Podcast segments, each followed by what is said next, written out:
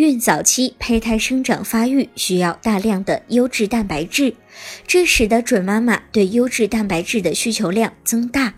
在胚胎发育的关键时期，如果缺乏蛋白质，胎儿就很有可能会生长缓慢，甚至会导致胎儿畸形。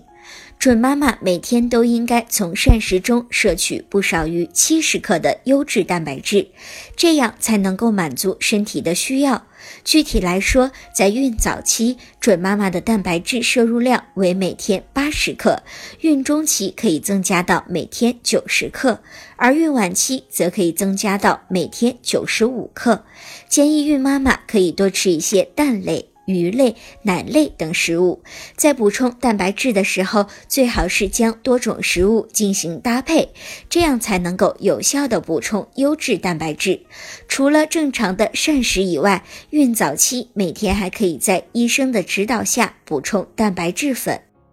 如果您在备孕、怀孕到分娩的过程中遇到任何问题，欢迎通过十月呵护微信公众账号告诉我们，这里会有三甲医院妇产科医生为您解答。十月呵护，期待与您下期见面。